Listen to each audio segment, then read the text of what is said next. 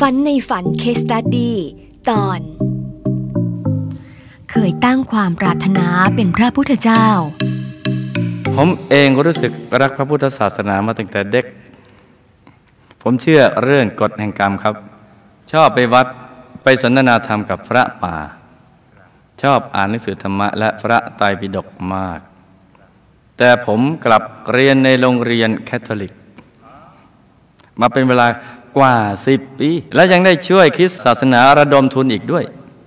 เพราะผมดำรงตำแหน่งเป็นประธานชมรมสิทธิ์เก่าของโรงเรียนนี่ประธานชมรมทีเดียวนะจ๊ะกระทั่งผมมีโอกาสได้พบปะพูดคุยกับพระสันตะปาปา เป็นการส่วนตัว เมื่อครั้งเดินทางไปเที่ยวที่กรุงวาติกันเห็นไหมจะเป็นการส่วนตัวนะจ๊ะพระสันตะปาปาจับมือขอบคุณผม ที่ช่วยเหลือคริสตศาสนามาตลอดหลายปี นี่คือหัวใจที่กว้างขวางของชาวพุทธนี่จะเป็นอย่างนี้นะจ๊ะกระนั้นศรัทธาที่ผมมีต่อพระพุทธศาสนาก็ไม่เคยสั่นคลอนเลยนะครับ เพราะผมเชื่อว่าธรรมะนี่แหละ ที่ทำให้ผมมีวันนี้ แต่เนื่องจากหน้าที่การงาน และบุคลิกที่ร่าเริง สดชื่นเข้ากับคนง่ายนี่เอง ที่ทำให้ผมดูเหมือนเป็นคนชอบเข้าสังคม จึงไม่ค่อยจะมีใครรู้จักและเข้าใจตัวตนที่แท้จริงของผมเท่าไหร่หรอกคำถามทำไมผมถึงมีความสนใจในพระพุทธศาสนามาตั้งแต่เล็ก เวลาฟังพระสวดผมรู้สึกว่าเหมือนผมต้องไปอยู่ข้างเดียวกับพระท่านนั่นแหละ ผมเคยเป็นพระมาบ้างไหมครับ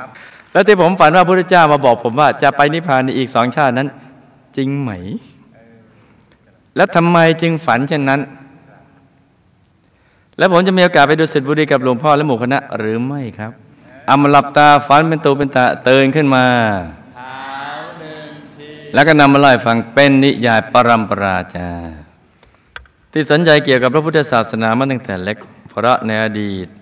เคยบวชเป็นพระติดต่อกันมาเป็นนักเทศ มีลูกศิษย์ลูกหามาก แน่นวัดเลยแหละ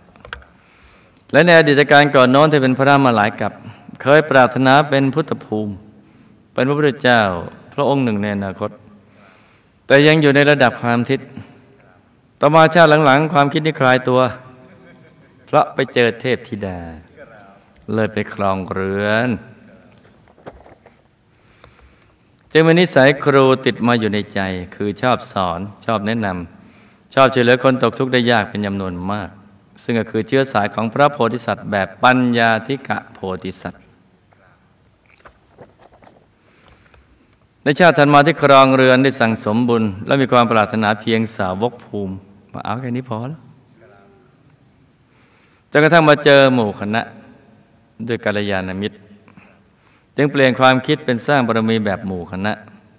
แต่ในความตั้งใจที่อยากจะหนีวัตตะมันยังติดค้างมาอยู่